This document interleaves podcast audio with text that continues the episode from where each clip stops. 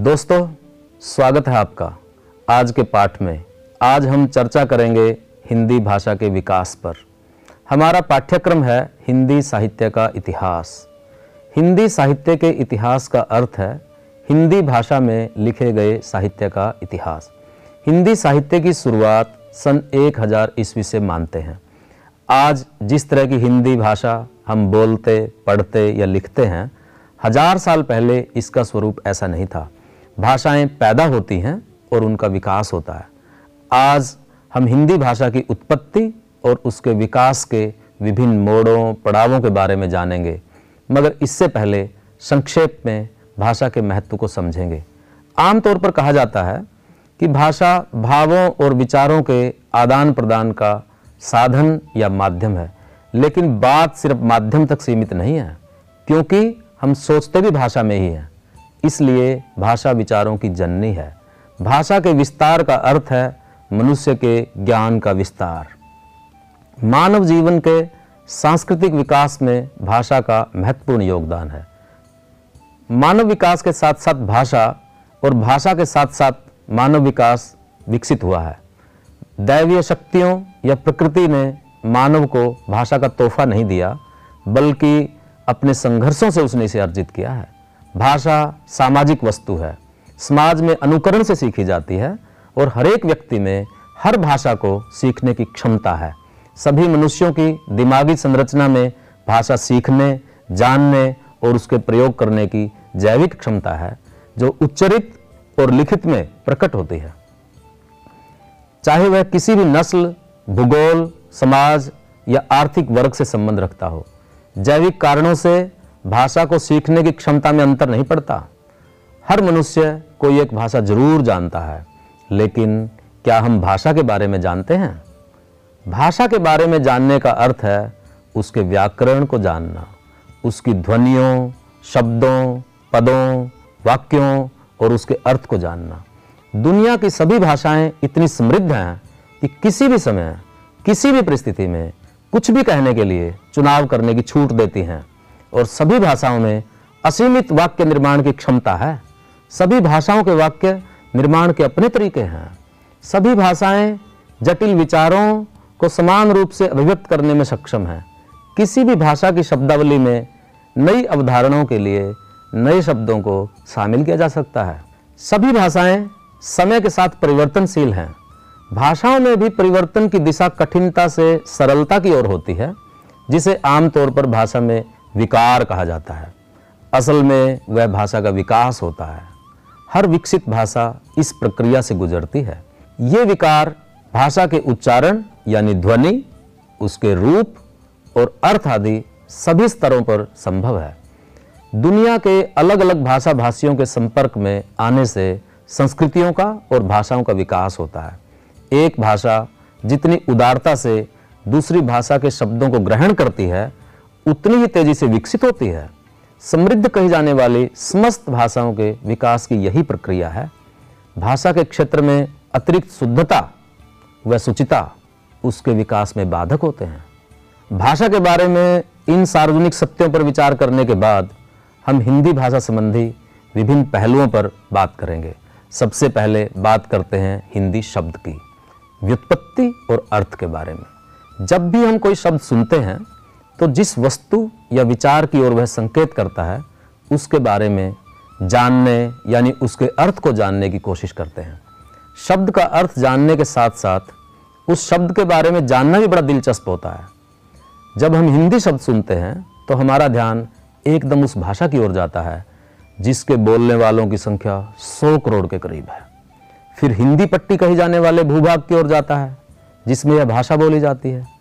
इसकी सीमा पश्चिम में राजस्थान राज्य के जैसलमेर, उत्तर पश्चिम में हरियाणा राज्य के अंबाला, उत्तर में हिमाचल प्रदेश राज्य के शिमला से लेकर नेपाल तक के पहाड़ी प्रदेश, पूर्व में बिहार के भागलपुर, दक्षिण पूर्व में छत्तीसगढ़ राज्य के रायपुर तथा दक्षिण पश्चिम में मध्य प्रदेश के खंडवा के बीच है। हिंदी भाषी राज्यों में शामिल हैं हिमाचल प्रदेश, उत्तरांचल, हरियाणा, राजस्थान, दिल्ली उत्तर प्रदेश, मध्य प्रदेश, छत्तीसगढ़, बिहार और झारखंड। भारत एक ऐसा देश है जहाँ संसार के विभिन्न हिस्सों से विभिन्न संस्कृतियों के लोग आकर बसते चले गए। गुरुदेव रविंद्रनाथ टैगोर ने इसी विशेषता के कारण भारत को संस्कृतियों का महासमुद्र कहा है। बाहर से आए लोगों के साथ साथ स्थानीय लोगों के संघर्ष भी हुए, लेकिन अंततः परस्पर घुल मिल गए। सबने एक दूसरे से खान पान खेती का विज्ञान, संस्कृति और कलाओं के क्षेत्र में बहुत कुछ सीखा। भाषाओं की पूंजी, यानी शब्द संपदा में भी आदान प्रदान हुआ। फारसी भाषा भाषियों का भारत के सिंध प्रदेश से संपर्क हुआ। उनके द्वारा स वर्ण का उच्चारण है करने के कारण उन्होंने सिंध का उच्चारण हिंद किया। इसी से हिंदी और हिंदवी जैसे शब्द अस्तित्व में आए। इससे पहले कि संस्कृत या प्राकृत साहित्य में यह शब्द नहीं मिलता। हिंदी का अर्थ है हिंद से संबंध रखने वाला। बाद में यह शब्द उस भाषा के लिए प्रयुक्त होने लगा, जिसमें हम और आप बात कर रहे हैं। हिंदी भाषा की उत्पत्ति कैसे और कब हुई, किस भाषा से हुई, इसको जानने के लिए हम हिंदी भाषा के जन्म की पृष्ठभूमि पर एक नज़र डालेंगे। विश्व में हज़ारों भाषाएँ हैं। भाषा वैज्ञानिकों ने उनमें समानता के आधार पर उनके परिवार चिन्हित किए हैं। उसमें एक परिवार है आर्य भाषा परिवार। हिंदी का संबंध भारतीय आर्य भाषा परिवार से है। आर्य परिवार की भारतीय भाषाओं के विकास को तीन कालों में बांटा जाता है। प्राचीन आर्य भाषाओं का काल 1500 ईसा पूर्व से 500 ईसा पूर्व तक माना जाता है। इस काल में वैदिक संस्कृत और लौकिक संस्कृति का विकास हुआ। साहित्य की भाषा थी वैदिक संस्कृत और बोलचाल की भाषा थी लौकिक संस्कृत। धीरे धीरे बोलचाल की भाषा में साहित्य लिखा जाने लगा। वाल्मीकि, व्यास, कालिदास, अश्वघोष, माघ भवभूति मम्मट, दंडी और श्रीहर्ष जैसे अनेक रचनाकारों ने इसमें अमर कृतियों की रचना की। मध्यकालीन आर्य भाषाओं का काल 500 ईसा पूर्व से 1000 ईसा पूर्व तक माना जाता है। इस काल में प्राकृत भाषाओं में साहित्य रचना हुई। महात्मा बुद्ध ने पाली में उपदेश दिए। प्राकृत भाषाओं का रूप बदला। पश्चिमी, पूर्वी मध्य देशी तथा पश्चिमोत्तरी अपभ्रंश में साहित्य रचा जाने लगा। अपभ्रंश की इन तीन शाखाओं को सोरसैनी, मागधी, अर्धमागधी, महाराष्ट्री, पेशाची, ब्राचड़ भी कहा जाता है। आधुनिक आर्य भाषाओं का काल 1000 ईस्वी से आरंभ हुआ है। इस काल में हिंदी, पंजाबी, बंगाली, मराठी, गुजराती आदि आधुनिक आर्य भाषाओं में साहित्य रचना होने लगी। हिंदी आधुनिक आर्य भाषाओं में से एक है। हिंदी की उत्पत्ति अपभ्रंश की पश्चिमी अथवा सौर सैनी शाखा से हुई। आचार्य महावीर प्रसाद द्विवेदी ने कहा है कि अब तक बहुत लोगों का ख्याल था कि हिंदी की जननी संस्कृत है। यह ठीक नहीं। हिंदी की उत्पत्ति अपभ्रंश भाषाओं से है और अपभ्रंश भाषाओं की उत्पत्ति प्राकृत से है। प्राकृत अपने पहले की पुरानी बोलचाल की संस्कृत से निकली है और परिमार्जित संस्कृत भी, जिसे हम आजकल केवल संस्कृत कहते हैं, किसी पुरानी बोलचाल की संस्कृत से निकली है। आज तक की जाँच से यही सिद्ध हुआ है कि वर्तमान हिंदी की उत्पत्ति ठेठ संस्कृत से नहीं। हिंदी का विकास। हिंदी भाषा में साहित्य रचना को हज़ार साल से ऊपर हो चुके हैं।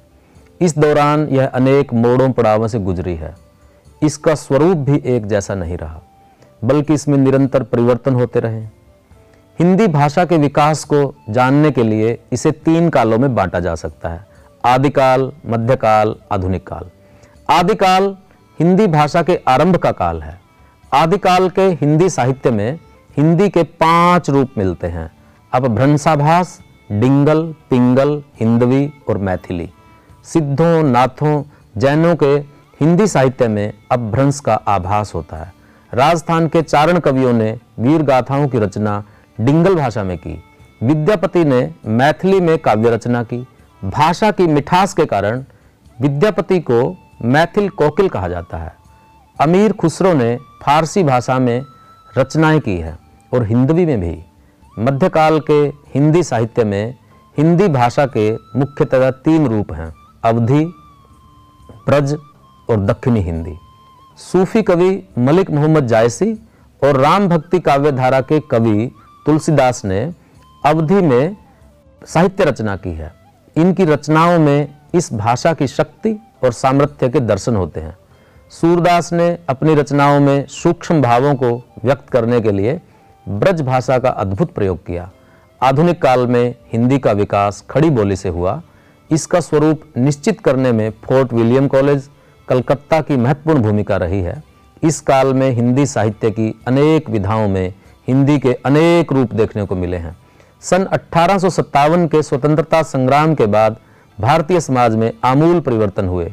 सामाजिक बुराइयों के खिलाफ नवजागरण आंदोलन चला। नवजागरण के पुरोधाओं ने जन भाषाओं को अपनी अभिव्यक्ति का माध्यम बनाया। हिंदी के साहित्यकारों ने हिंदी भाषा में समाचार पत्र प्रकाशित किए।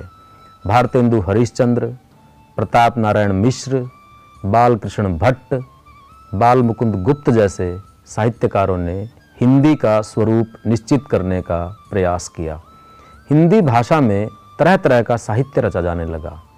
भाषा के इस विविध प्रयोग से भाषा की क्षमता में विस्तार हुआ।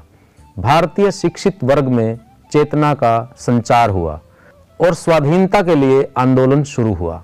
स्वाधीनता की यह भावना ज्यों ज्यों जन आंदोलन में बदलती गई त्यों त्यों जन भाषा में अभिव्यक्ति की भावना ज़ोर पकड़ती चली गई। स्वतंत्रता के अखिल भारतीय आंदोलन को एक सूत्रता प्रदान करने के लिए एक भाषा की आवश्यकता महसूस की गई तो हिंदी को इसके उपयुक्त पाया। राजा राम मोहन राय बंगाली थे। उन्होंने हिंदी के बारे में कहा था कि हिंदी में अखिल भारतीय भाषा बनने की क्षमता है। गुजराती भाषी स्वामी दयानंद सरस्वती ने कहा था कि हिंदी द्वारा सारे भारत को एक सूत्र में पिरोया जा सकता है। महात्मा गांधी भी गुजराती भाषी थे। उन्होंने कहा था कि राष्ट्रभाषा की जगह हिंदी ही ले सकती है, कोई दूसरी भाषा नहीं। लोकमान्य तिलक का कहना था कि राष्ट्र के एकीकरण के लिए सर्वमान्य भाषा से अधिक बलशाली कोई तत्व नहीं। मेरे विचार में हिंदी ही ऐसी भाषा है। हिंदी के बारे में नेताजी सुभाष चंद्र बोस ने कहा था कि देश के सबसे बड़े भूभाग में बोले जाने वाली भाषा हिंदी ही राष्ट्रभाषा पद की अधिकारिणी है। इन महापुरुषों ने हिंदी की महत्ता व गौरव को सही रेखांकित किया था। स्वतंत्रता की इस प्रबल आकांक्षा को वास्तविकता में बदलने के संघर्ष में हिंदी का विकास हुआ। इसी दौरान भाषा को धर्म से जोड़ने की कोशिशें भी हुई। हिंदी को हिंदुओं की और उर्दू को मुसलमानों की भाषा के तौर पर प्रचारित करने के प्रयास किए गए। इससे कुछ हद तक भाषाई संकीर्णता भी पनपी। हिंदी में संस्कृत के तत्सम शब्दों को ज़बरदस्ती ठूसा जाने लगा। उन शब्दों को जानबूझकर बाहर किया जाने लगा, जिसका मूल फारसी या उर्दू भाषा से था। इससे हिंदी की स्वाभाविकता व मिठास को धक्का ज़रूर लगा, लेकिन स्वतंत्रता आंदोलन के दौरान हिंदी का हिंदुस्तानी स्वरूप ही लोकप्रिय हुआ। प्रेमचंद आदि साहित्यकारों ने हिंदी के इसी रूप में अपनी रचनाएँ की थी और जन जन में खूब लोकप्रिय था। गौर करने की बात है कि भाषाओं का धर्मों से कोई संबंध नहीं होता। एक ही धर्म को मानने वाले विभिन्न भाषाएँ बोलते हैं। अलग अलग धर्मों के मानने वालों की एक ही भाषा होती है। हिंदी की बोलियाँ। किसी भाषा के विकास में उसकी उपभाषाओं और बोलियों की महत्वपूर्ण भूमिका होती है। असल में तो ये बोलियाँ ही किसी भाषा की शक्ति होती हैं और जो उसका रूप निखारती हैं, उसमें प्राण डालती हैं। हिंदी की मुख्यतः पाँच उपभाषाएँ और उनसे संबंधित अट्ठारह बोलियाँ हैं। इन उपभाषाओं व बोलियों की अपनी विशिष्टताएँ हैं। पश्चिमी हिंदी की बोलियाँ हैं, खड़ी बोली, हरियाणवी, ब्रज, बुंदेली, कन्नौजी। पूर्वी हिंदी की बोलियाँ हैं, अवधी, भगेली, छत्तीसगढ़ी। राजस्थानी की बोलियाँ हैं, मारवाड़ी, मेवाती, जयपुरी, मालवी। पहाड़ी की बोलियाँ हैं, कुमाऊनी, गढ़वाली। बिहारी की बोलियाँ हैं मगही, मैथिली, भोजपुरी। इन बोलियों से ही हिंदी भाषा जीवन रस ग्रहण करके फलती फूलती है। बोलियों से जीवंत संपर्क ही किसी भाषा को सजीव बनाता है। भाषाओं का निर्माण गाँव गली के चौराहों, चौक बाजारों, खेतों खलियानों मेलों, ठेलों में होता है। जनजीवन के संघर्षों में ही नए नए शब्द और मुहावरे पैदा होते हैं। जीवन के विविध उत्सवों व उल्लासों में ही यह आकार ग्रहण करती है। विश्वविद्यालयों के भाषा विभागों, सरकारी दफ्तरों अथवा अकादमियों में भाषाएँ नहीं बनती। न ही समाज का अभिजात्य वर्ग इसका निर्माण करता है। हाँ किसी भाषा के मानकीकरण में इन वर्गों और संस्थाओं का योगदान ज़रूर रहता है। भारत के संविधान में हिंदी को राजभाषा यानी शासकीय कामकाज की भाषा के तौर पर स्वीकार किया। हिंदी की संवैधानिक स्थिति के बारे में जानना दिलचस्प होगा। आप अनुमान लगा सकते हैं कि विभिन्न सरकारी विभागों में हिंदी में कार्य होता है कि नहीं। आप इसे अपने दैनिक जीवन में देख सकते हैं। इसमें क्या समस्याएँ हैं, इसके बारे में भी जानकारी हासिल कर सकते हैं। संविधानिक स्थिति। स्वतंत्रता आंदोलन के दौरान ही राष्ट्रभाषा और राजभाषा के मुद्दे पर गंभीर मंथन हो रहा था। अंग्रेज़ी शासन के राजकाज की भाषा अंग्रेज़ी थी। स्वतंत्रता आंदोलन के नेता इसे गुलामी का प्रतीक मानते थे। स्वतंत्रता आंदोलन के दौरान महात्मा गांधी और सुभाष चंद्र बोस रिखे दिग्गज नेता आज़ाद भारत में हिंदी भाषा को राजकाज की भाषा बनाने का मंतव्य ज़ाहिर कर चुके थे। 15 अगस्त 1947 को भारत स्वतंत्र हुआ और लोकतांत्रिक शासन प्रणाली को अपनाया। अपनी व्यवस्था सुचारू रूप से चलाने के लिए संविधान की रचना की। संविधान की रचना करते समय यह सवाल उभर कर आया कि भारत सरकार के राजकाज की भाषा कौन सी होगी? इस सवाल पर खूब बहस हुई। हिंदी के स्वरूप पर चर्चा हुई।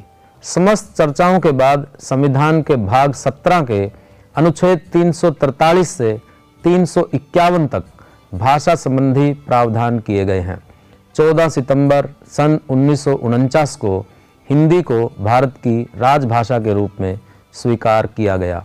संविधान के अनुच्छेद 343 के तहत भारत की राजभाषा संबंधी प्रावधान इस प्रकार हैं। अनुच्छेद 343 संघ की राजभाषा, संघ की राजभाषा हिंदी और लिपि देवनागरी होगी। संघ के शासकीय प्रयोजनों के लिए प्रयोग होने वाले अंकों का रूप भारतीय अंकों का अंतर्राष्ट्रीय रूप होगा। खंड एक में किसी बात के होते हुए भी इस संविधान के प्रारंभ से पंद्रह वर्ष की अवधि तक संघ के उन सभी शासकीय प्रयोजनों के लिए अंग्रेज़ी भाषा का प्रयोग किया जाता रहेगा, जिनके लिए उसका ऐसे प्रारंभ से ठीक पहले प्रयोग किया जा रहा था।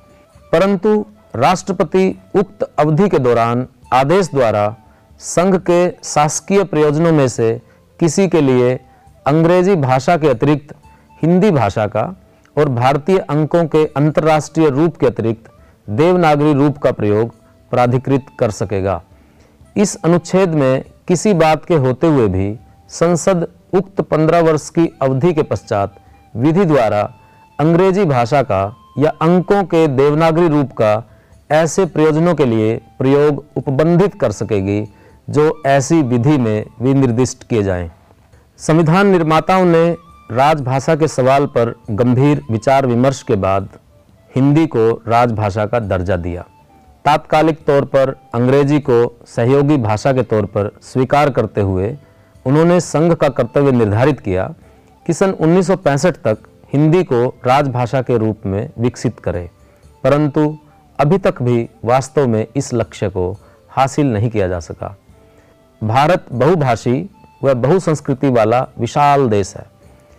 किसी भाषा के बोलने वालों की संख्या अधिक हो या कम, सभी समान व्यवहार की हकदार हैं। इस समय संविधान की आठवीं अनुसूची में भारत की 22 भाषाओं को शामिल किया गया है। हिंदी, पंजाबी, उर्दू, कश्मीरी, संस्कृत, असमिया, उड़िया, बांग्ला, गुजराती, मराठी, सिंधी तमिल, तेलुगु, मलयालम, कन्नड़, मणिपुरी, कोंकणी, नेपाली, संथाली, मैथिली, बोडो, डोगरी। ध्यान रहे कि सिंधी भाषा को सन उन्नीस में 21वें संविधान संशोधन द्वारा कोंकणी, नेपाली तथा मणिपुरी भाषा को सन उन्नीस सौ बानवे में इकहत्तरवें संविधान संशोधन द्वारा तथा संथाली, मैथिली, बोडो तथा डोगरी भाषा को सन 2003 में बानवेवें संविधान संशोधन द्वारा संविधान की आठवीं अनुसूची में शामिल की गई हैं। किसी भाषा की शक्ति सिर्फ़ उसके बोलने वालों की संख्या पर निर्भर नहीं करती, बल्कि उस भाषा में मौजूद ज्ञान पर निर्भर करती है।